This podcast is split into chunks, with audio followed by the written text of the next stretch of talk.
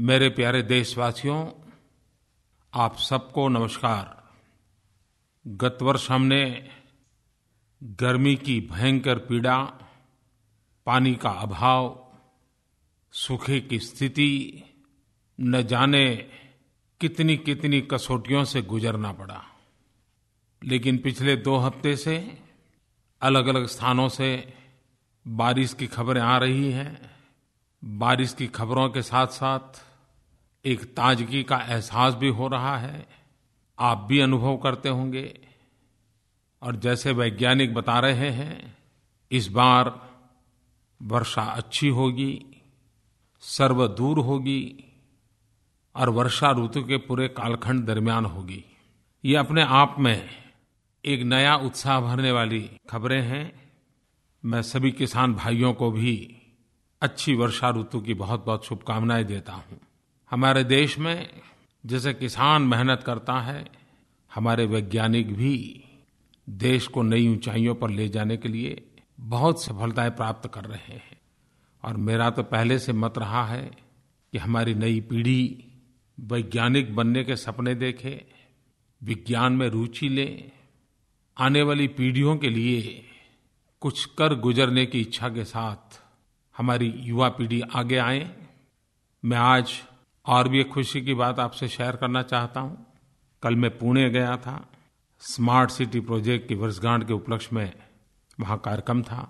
और वहाँ मैंने पुणे के कॉलेज ऑफ इंजीनियरिंग के जिन विद्यार्थियों ने स्वयं की मेहनत से स्वयं उपग्रह बनाया और जिसे 22 जून को प्रक्षेपित किया गया, उनको मिलने के लिए बुलाया था, क्योंकि मेरा मन करता था कि मैं इन मेरे युवा साथियों को देखूं तो सही, उनको मिलूं तो सही, उनके भीतर जो ऊर्जा है, उत्साह है, उसका मैं भी तो अनुभव करूं।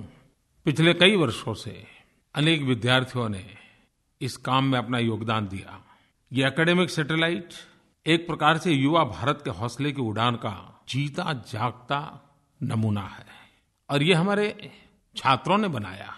इन छोटे से सैटेलाइट के पीछे जो सपने हैं वो बहुत बड़े हैं, उसकी जो उड़ान है बहुत ऊंची है और उसकी जो मेहनत है वो बहुत गहरी है। जैसे पुणे के छात्रों ने किया, वैसे ही तमिलनाडु चेन्नई की सत्यभामा यूनिवर्सिटी के स्टूडेंट्स द्वारा भी एक सैटेलाइट बनाया गया और वो सत्यभामा सैट को भी प्रक्षेपित किया गया। हम तो बचपन से बातें सुनते आए हैं और हर बालक के मन में आसमान को छूने और कुछ तारों को मुट्ठी में कैद करने की ख्वाहिश हमेशा रहती है। और इस लिहाज से इसरो द्वारा भेजे गए, छात्रों के द्वारा बनाए हुए दोनों सैटेलाइट मेरी दृष्टि से बहुत अहम है, बेहद खास है। ये सभी छात्र बधाई के पात्र हैं।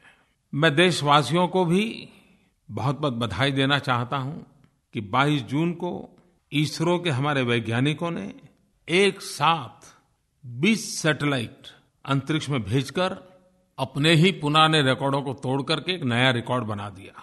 और ये भी खुशी की बात है कि भारत में ये जो 20 सैटेलाइट लॉन्च किए गए, उसमें से 17 सैटेलाइट अन्य देशों के हैं।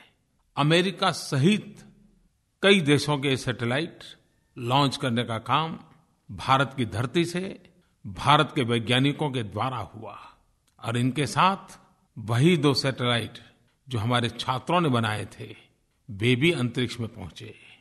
और ये भी विशेषता है कि इसरो ने कम लागत और सफलता की गारंटी के चलते दुनिया में एक खास जगह बना ली है और इसके कारण विश्व के कई देश लॉन्चिंग के लिए आज भारत की तरफ नजर कर रहे हैं। मेरे प्यारे देशवासियों, बेटी बचाओ बेटी पढ़ाओ, ये बात अब भारत में जन जन के मन की बात बन गई है। लेकिन कुछ घटनाएं उसमें एक नई जिंदगी ले आती हैं, नए प्राण भर देती हैं। इस बार 10वीं 12वीं की परीक्षाओं के जो नतीजे आए, हमारी बेटियां मैदान मार रही हैं और गर्व होता है। और मेरे देशवासियों, हम सब गर्व करें ऐसी एक और महत्वपूर्ण बात, 18 जून को भारतीय वायुसेना में पहली बार first batch of women fighter pilots in the Indian air force भारतीय वायुसेना में महिला लड़ाकू पायलट की पहली बैच, ये सुनते ही रोंगटे खड़े हो जाते हैं ना। कितना गर्व होता है कि हमारी 3 फ्लाइंग ऑफिसर बेटियां अवनी चतुर्वेदी, भावना कंठ और मोहना, जिन्होंने हमें गौरव दिलाया है। इन 3 बेटियों की खास बात है। फ्लाइंग ऑफिसर अवनी मध्य प्रदेश के रीवा से हैं, फ्लाइंग ऑफिसर भावना बिहार में बेगूसराय से हैं और फ्लाइंग ऑफिसर मोहना गुजरात के बड़ौदा से हैं। आपने देखा होगा कि तीनों बेटियां हिंदुस्तान के मेट्रो शहर से नहीं हैं, वे अपने अपने राज्यों की राजधानी से भी नहीं हैं। ये छोटे शहरों से होने के बावजूद भी इन्होंने आसमान जैसे ऊंचे सपने देखे और उसे पूरा करके दिखाया। मैं अवनी, मोहना, भावना, इन तीनों बेटियों को और उनके माँ-बाप को भी हृदय से बहुत बहुत शुभकामनाएं देता हूं। मेरे प्यारे देशवासियों, कुछ दिन पूर्व पूरे विश्व ने 21 जून को अंतर्राष्ट्रीय योगा दिवस की वर्षगांठ पर भव्य कार्यक्रम किए। एक भारतीय के नाते पूरा विश्व जब योगा से जुड़ता है तब हम एहसास करते हैं जैसे दुनिया हमारे कल, आज और कल से जुड़ रही है। विश्व के साथ हमारा एक अनोखा नाता बन रहा है। भारत में भी 1 लाख से अधिक स्थानों पर बहुत उमंग और उत्साह के साथ, भांति भांति के रंग रूप के साथ, रंगारंग माहौल में अंतर्राष्ट्रीय योग पर्व मनाया गया। मुझे भी चंडीगढ़ में हजारों योग प्रेमियों के साथ उनके बीच योग करने का अवसर मिला। अबाल वृद्ध सबका उत्साह देखने लायक था। आपने देखा होगा पिछले सप्ताह भारत सरकार ने इस अंतर्राष्ट्रीय योगा पर्व के निमित्त ही सूर्य नमस्कार की डाक टिकट भी जारी की है। इस बार विश्व में योगा डे के साथ साथ 2 चीजों पर लोगों का विशेष ध्यान गया। एक तो अमेरिका के न्यूयॉर्क शहर में, जहां संयुक्त राष्ट्र संघ का बिल्डिंग है, उस बिल्डिंग के ऊपर योगासन की भिन्न भिन्न कृतियों का विशेष प्रोजेक्शन किया गया और वहां आते जाते लोग उसकी फोटो लेते रहते थे और दुनिया भर में वो फोटो प्रचलित हो गई। ये बातें किस भारतीय को गौरव नहीं दिलाएगी, बताइए ना। और भी एक बात हुई, टेक्नोलॉजी अपना काम कर रही है, सोशल मीडिया की अपनी एक पहचान बन गई है और इस बार योगा में ट्विटर ने योगा इमोजी के साथ सेलिब्रेशन का एक हल्का फुल्का प्रयोग भी किया। हैशटैग योगा डे टाइप करते ही योगा वाले इमोजी का चित्र हमारे मोबाइल फोन पर आ जाता था और दुनिया भर में वो प्रचलित हो गया। योग का मतलब ही होता है जोड़ना। योग में पूरे जगत को जोड़ने की ताकत है। बस जरूरत है हम योग से जुड़ जाएं। मध्य प्रदेश के सतना से स्वाति श्रीवास्तव ने इस योगा दिवस के बाद मुझे एक टेलीफोन किया और उसने मुझे एक मैसेज दिया है आप सबके लिए, लेकिन लगता है शायद वो ज्यादा मेरे लिए है। मैं चाहती हूँ कि मेरा पूरा देश स्वस्थ रहे, इसका एक भी गरीब व्यक्ति निरोग रहे, इसके लिए मैं चाहती हूँ कि दूरदर्शन में हर एक सीरियल के कितने सारे ऐड आते हैं, उसमें से किसी एक ऐड में वो योग के बारे में, उससे कैसे करते हैं, उसके क्या लाभ होते हैं। मैं ये चाहती हूँ कि हमारा पूरा भारत देश निरोग रहे। स्वाति जी, आपका सुधार तो अच्छा है, लेकिन अगर आप थोड़ा ध्यान से देखोगी तो आपके ध्यान में आएगा, न सिर्फ दूरदर्शन, इन दिनों भारत और भारत बाहर टीवी मीडिया के जगत में प्रतिदिन योगा के प्रचार में भारत की और दुनिया की सभी टीवी चैनल कोई न कोई अपना योगदान दे रही है। हर एक के अलग अलग समय हैं, लेकिन अगर आप ध्यान से देखोगी तो योगा के विषय में जानकारी पाने के लिए ये सब हो ही रहा है। और मैंने तो देखा है दुनिया के कुछ देश ऐसे हैं कि जहां 24 घंटे योगा को समर्पित चैनल भी चलती है। और आपको पता होगा कि मैंने जून महीने में यह अंतर्राष्ट्रीय योगा दिवस निमित्त प्रतिदिन ट्विटर और फेसबुक के माध्यम से हर दिन एक नए आसन का वीडियो शेयर करता था। अगर आप आयुष मंत्रालय की वेबसाइट पर जाएंगे तो ये 40-45 मिनट का एक के बाद एक शरीर के भिन्न भिन्न अंगों के लिए किस प्रकार के योग कर सकते हैं, हर आयु के लोग कर सकते हैं, ऐसे सरल योगा का एक अच्छा वीडियो वेबसाइट पर उपलब्ध है। मैं आपको भी और आपके माध्यम से सभी योग के जिज्ञासुओं को कहूँगा कि वे जरूर इसके साथ जुड़ें। मैंने इस बार एक आह्वान किया है कि जब हम कहते हैं कि योग ये रोग मुक्ति का माध्यम है, तो क्यों न हम सब मिल करके जितने भी स्कूल ऑफ थॉट्स है योगा के संबंध में, हर एक के अपने अपने तरीके हैं, हर एक के अपने अपनी प्रायोरिटीज़ हैं, हर एक के अपने अलग अलग अनुभव हैं, लेकिन सबका अंतिम लक्ष्य एक है। मैं जितने प्रकार की योग की विधाएं चल रही हैं, जितने प्रकार की योग की इंस्टीट्यूशन चल रही है, जितने प्रकार के योग गुरु हैं, सबसे मैंने आग्रह किया है कि क्या हम पूरा ये वर्ष मधुमेह के खिलाफ, डायबिटीज के खिलाफ योग के द्वारा एक सफल अभियान चला सकते हैं क्या? क्या योग से डायबिटीज को कंट्रोल किया जा सकता है? कुछ लोगों को उसमें सफलता मिली है, हर एक ने अपने अपने तरीके से रास्ते खोजे हैं। और हम जानते हैं कि डायबिटीज़ का वैसे कोई उपचार नहीं बताता है, दवाइयाँ लेकर के गुजारा करना पड़ता है। और डायबिटीज़ ऐसा राज रोग है कि जो बाकी सब रोगों का यजमान बन जाता है, भांति भांति बीमारियों का वो एंट्रेंस बन जाता है।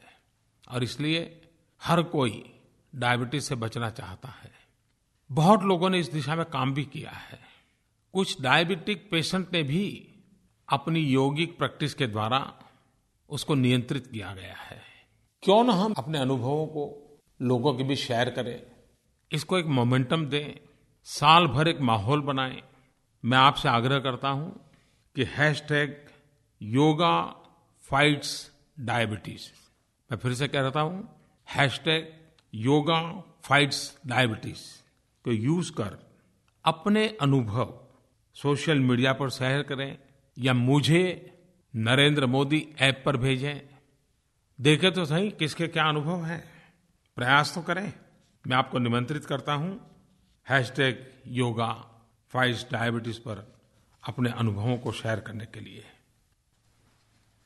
मेरे प्यारे देशवासियों, कभी कभी मेरे मन की बात की बड़ी मजाक भी उड़ाई जाती है, बहुत आलोचना भी की जाती है, लेकिन ये इसलिए संभव है क्योंकि हम लोग लोकतंत्र के प्रति प्रतिबद्ध हैं। लेकिन आज जब 26 जून मैं आपसे बात कर रहा हूं, तब खास करके नई पीढ़ी को कहना चाहता हूं कि जिस लोकतंत्र का हम गर्व करते हैं, जिस लोकतंत्र ने हमें एक बहुत बड़ी ताकत दी है, हर नागरिक को बड़ी ताकत दी है, लेकिन 26 जून 1975 वो भी एक दिन था। 25 जून की रात और 26 जून की सुबह हिंदुस्तान के लोकतंत्र के लिए एक ऐसी काली रात थी कि भारत में आपातकाल लागू किया गया, नागरिकों के सारे अधिकारों को खत्म कर दिया गया, देश को जेल खाना बना दिया गया। जयप्रकाश नारायण समेत देश के लाखों लोगों को, हजारों नेताओं को, अनेक संगठनों को जेल के सलाखों के पीछे धकेल दिया गया। उस भयंकर काली घटना पर अनेक किताबें लिखी गई हैं, अनेक चर्चाएं भी हुई हैं। लेकिन आज जब मैं 26 जून को आपसे बात कर रहा हूं, तब इस बात को हम न भूलें कि हमारी ताकत लोकतंत्र है, हमारी ताकत लोक शक्ति है, हमारी ताकत एक एक नागरिक है। इस प्रतिबद्धता को हमें आगे बढ़ाना है और ताकतवर बनाना है। और भारत के लोगों की ये ताकत है कि उन्होंने लोकतंत्र को जी के दिखाया है। अखबारों पर ताले लगे हो, रेडियो एक ही भाषा बोलता हो, लेकिन दूसरी तरफ देश की जनता मौका पड़ते ही लोकतांत्रिक शक्तियों का परिचय करवा दें, ये बातें किसी देश के लिए बहुत बड़ी शक्ति का रूप है। भारत के सामान्य मानवी की लोकतांत्रिक शक्ति का उत्तम उदाहरण आपातकाल में प्रस्तुत हुआ है। और लोकतांत्रिक शक्ति का वो परिचय बार बार देश को याद कराते रहना चाहिए, लोगों की शक्ति का एहसास करते रहना चाहिए। और लोगों की शक्ति को बल मिले, इस प्रकार की हमारी हर प्रकार से प्रवृत्ति रहनी चाहिए और लोगों को जोड़ना चाहिए। मैं हमेशा कहता हूं कि भाई लोकतंत्र का मतलब ये नहीं होता कि लोग वोट करें और 5 साल के लिए आपको देश चलाने का कॉन्ट्रैक्ट दे दे। जी नहीं, वोट करना तो लोकतंत्र का एक महत्वपूर्ण है, लेकिन और भी बहुत सारे पहलू हैं और सबसे बड़ा पहलू है जन भागीदारी, जनता का मिजाज, जनता की सोच। और सरकारें जितनी जनता से ज्यादा जुड़ती हैं उतनी देश की ताकत ज्यादा बढ़ती है। जनता और सरकारों के बीच की खाई ने ही हमारी बर्बादी को बल दिया है।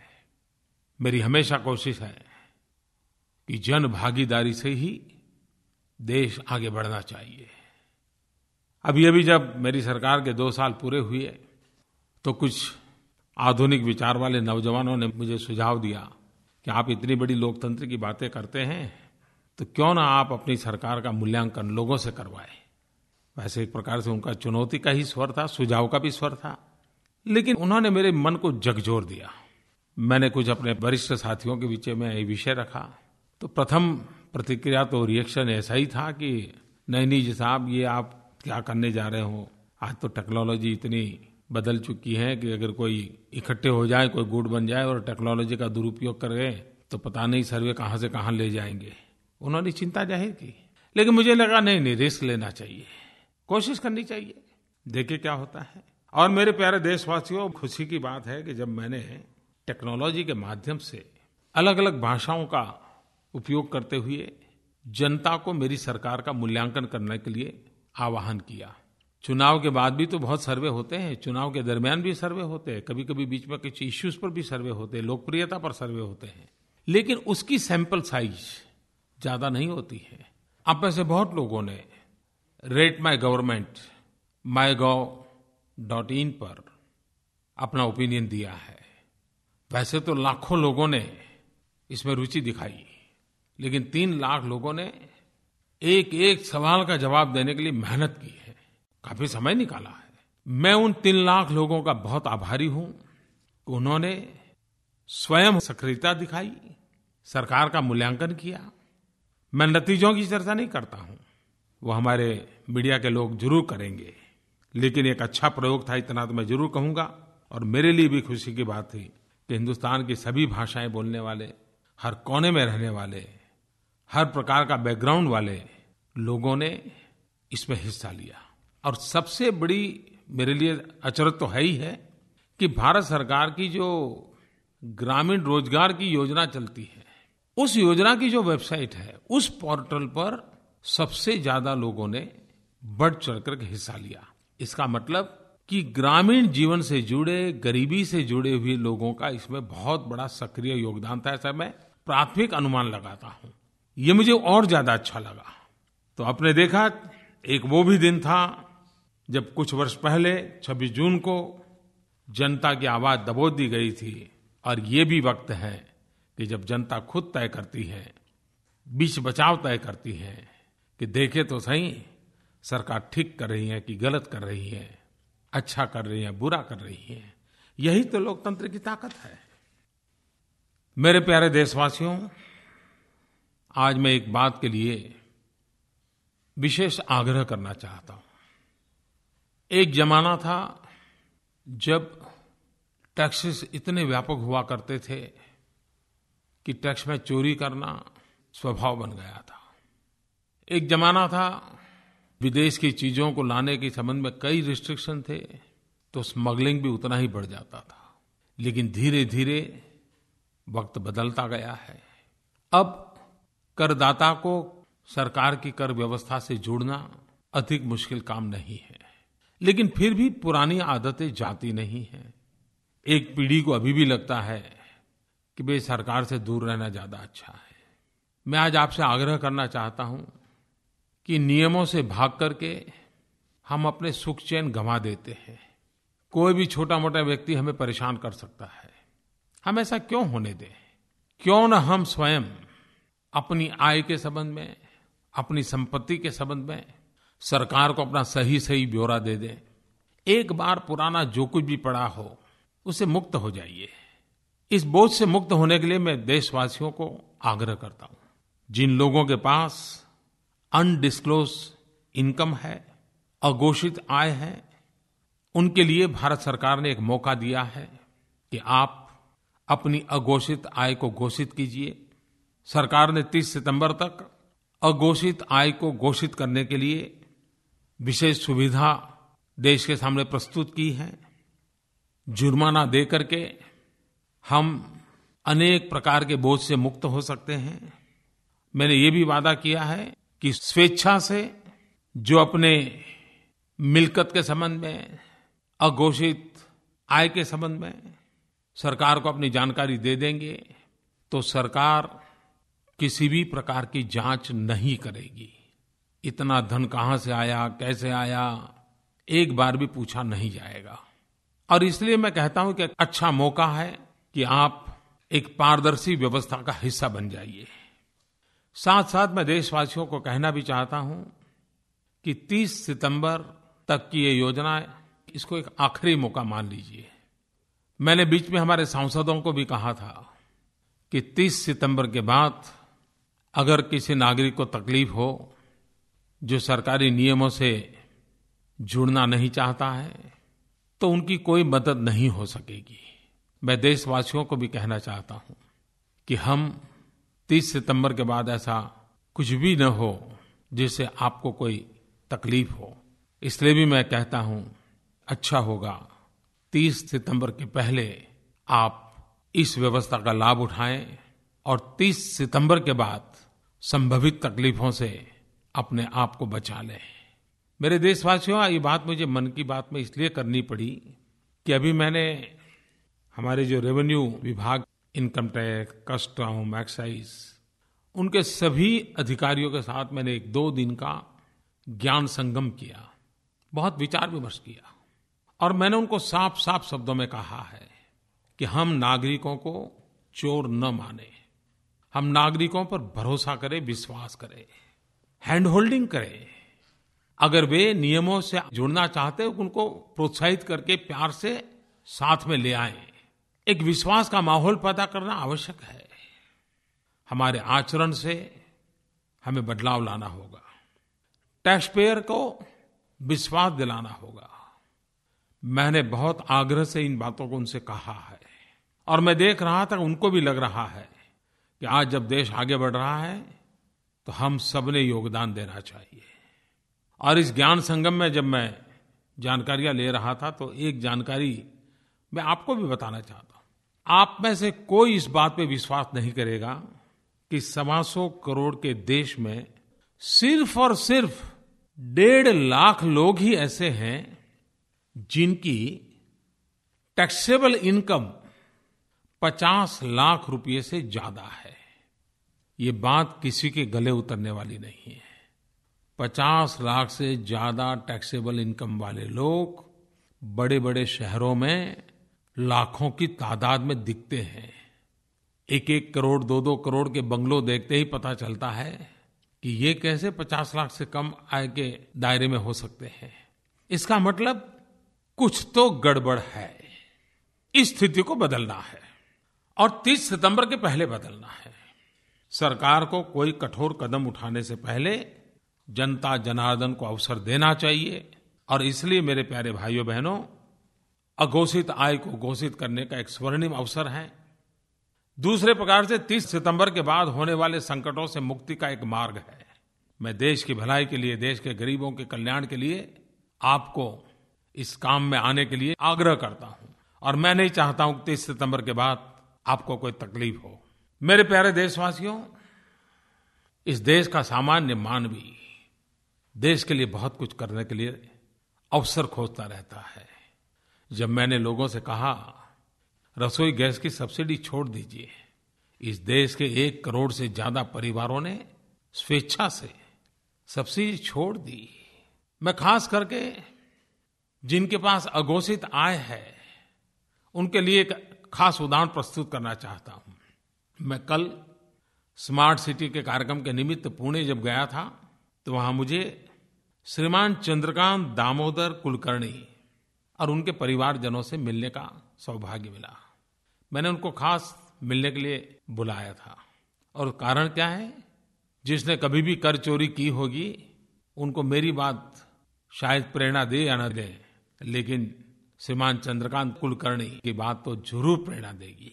आप जानते हैं क्या कारण है?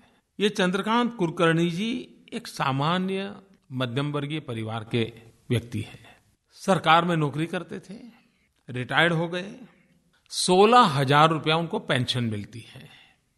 और मेरे प्यारे देशवासियों, आपको ताज्जुब होगा और जो कर चोरी करने की आदत रखते हैं उनको तो बड़ा सदमा लगेगा कि ये चंद्रकांत जी कुलकर्णी हैं जिन्हें सिर्फ 16,000 रुपये का पेंशन मिलता है।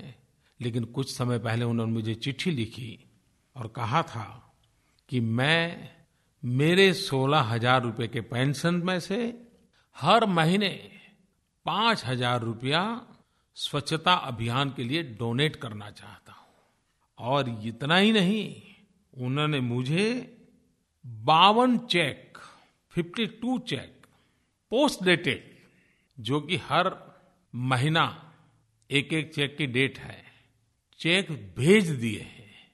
जिस देश का एक सरकारी मुलाजिम निवृत्ति के बाद सिर्फ 16,000 के पेंशन में से 5,000 रुपया स्वच्छता के अभियान के लिए दे देता हो, इस देश में कर चोरी करने का हमें हक नहीं बनता है। चंद्रकांत कुलकर्णी से बड़ा कोई हमारी प्रेरणा का कारण नहीं हो सकता है। और स्वच्छता अभियान से जुड़े हुए लोगों के लिए भी चंद्रकांत कुलकर्णी से बड़ा उत्तम उदाहरण नहीं हो सकता है। मैं चंद्रकांत जी को रूबरू बुलाया, उनसे मिला, मेरे मन को उनका जीवन छू गया। उस परिवार को मैं बधाई देता हूं। और ऐसे तो अनगिनत लोग होंगे, शायद हो सकता है मेरे पास उनकी जानकारी न हो, लेकिन यही तो लोग हैं, यही तो लोक शक्ति है, यही तो ताकत है। 16,000 के पेंशन वाला व्यक्ति 2,60,000 के चेक एडवांस में मुझे भेज दें, क्या छोटी बात है क्या? आओ हम भी अपने मन को थोड़ा टटोलें, हम भी सोचें कि सरकार ने हमारे आय को घोषित करने के लिए अवसर दिया है, हम भी चंद्रकांत जी को याद करते, हम भी जुड़ जाएं। मेरे प्यारे देशवासियों, उत्तराखंड के पौड़ी गढ़वाल से संतोष नेगी जी ने फोन करके अपना एक अनुभव शेयर किया है। जल संचय की बाबत में उन्होंने मुझे संदेश दिया है। उनका ये अनुभव देशवासियों आपको भी काम आ सकता है। हमने आपकी प्रेरणा से अपने विद्यालय में वर्षा जल ऋतु शुरू होने से पहले ही 4 फीट के छोटे छोटे 250 गड्ढे खेल के मैदान के किनारे किनारे बना दिए थे ताकि वर्षा जल उसमें समा सके। इस प्रक्रिया में खेल का मैदान भी खराब नहीं हुआ, बच्चों के डूबने का खतरा भी नहीं हुआ और करोड़ों लीटर पानी मैदान का हमने वर्षा जल सब बचाया है। संतोष जी, मैं आपका अभिनंदन करता हूँ कि आपने मुझे संदेश दिया और पौड़ी गढ़वाल पहाड़ी इलाका और वहाँ भी आपने ये काम किया। आप बधाई के पात्र हैं और मुझे विश्वास है कि देशवासी भी बारिश का तो मजा जरूर लें, लेकिन ये परमात्मा का दिया हुआ प्रसाद है, ये अपरंपार संपत्ति है। एक एक बिंदु जल का बचाने के लिए हम कुछ न कुछ प्रयास करें। गांव का पानी गांव में, शहर का पानी शहर में, हम कैसे रोक लें? ये पृथ्वी माता को फिर से एक बार रिचार्ज करने के लिए हम उस पानी को फिर से जमीन में वापस कैसे भेजें? जल है तभी तो कल है, जल ही तो जीवन का आधार है। पूरे देश में एक माहौल तो बना है, पिछले दिनों हर राज्यों में जल संचय के अनेक प्रकल्प किए हैं, लेकिन अब जब जल आया है तो देखिए कहीं चला तो न जाए। जितनी चिंता जीवन को बचाने की है, उतनी ही चिंता जल बचाने की होनी चाहिए। मेरे प्यारे देशवासियों, आप तो जानते हैं 1922 नंबर अब तो आपके याददाश्त का हिस्सा बन गया है। 1922 1922, ये 1922 ऐसा नंबर है जिस पर अगर आप मिस कॉल करें तो आप मन की बात को अपनी पसंदगी की भाषा में सुन सकते हैं। अपने समय के अनुसार अपनी भाषा में मन की बात सुन करके देश की विकास यात्रा में योगदान देने का आप भी मन बना लें। सभी देशवासियों को बहुत बहुत नमस्कार, धन्यवाद।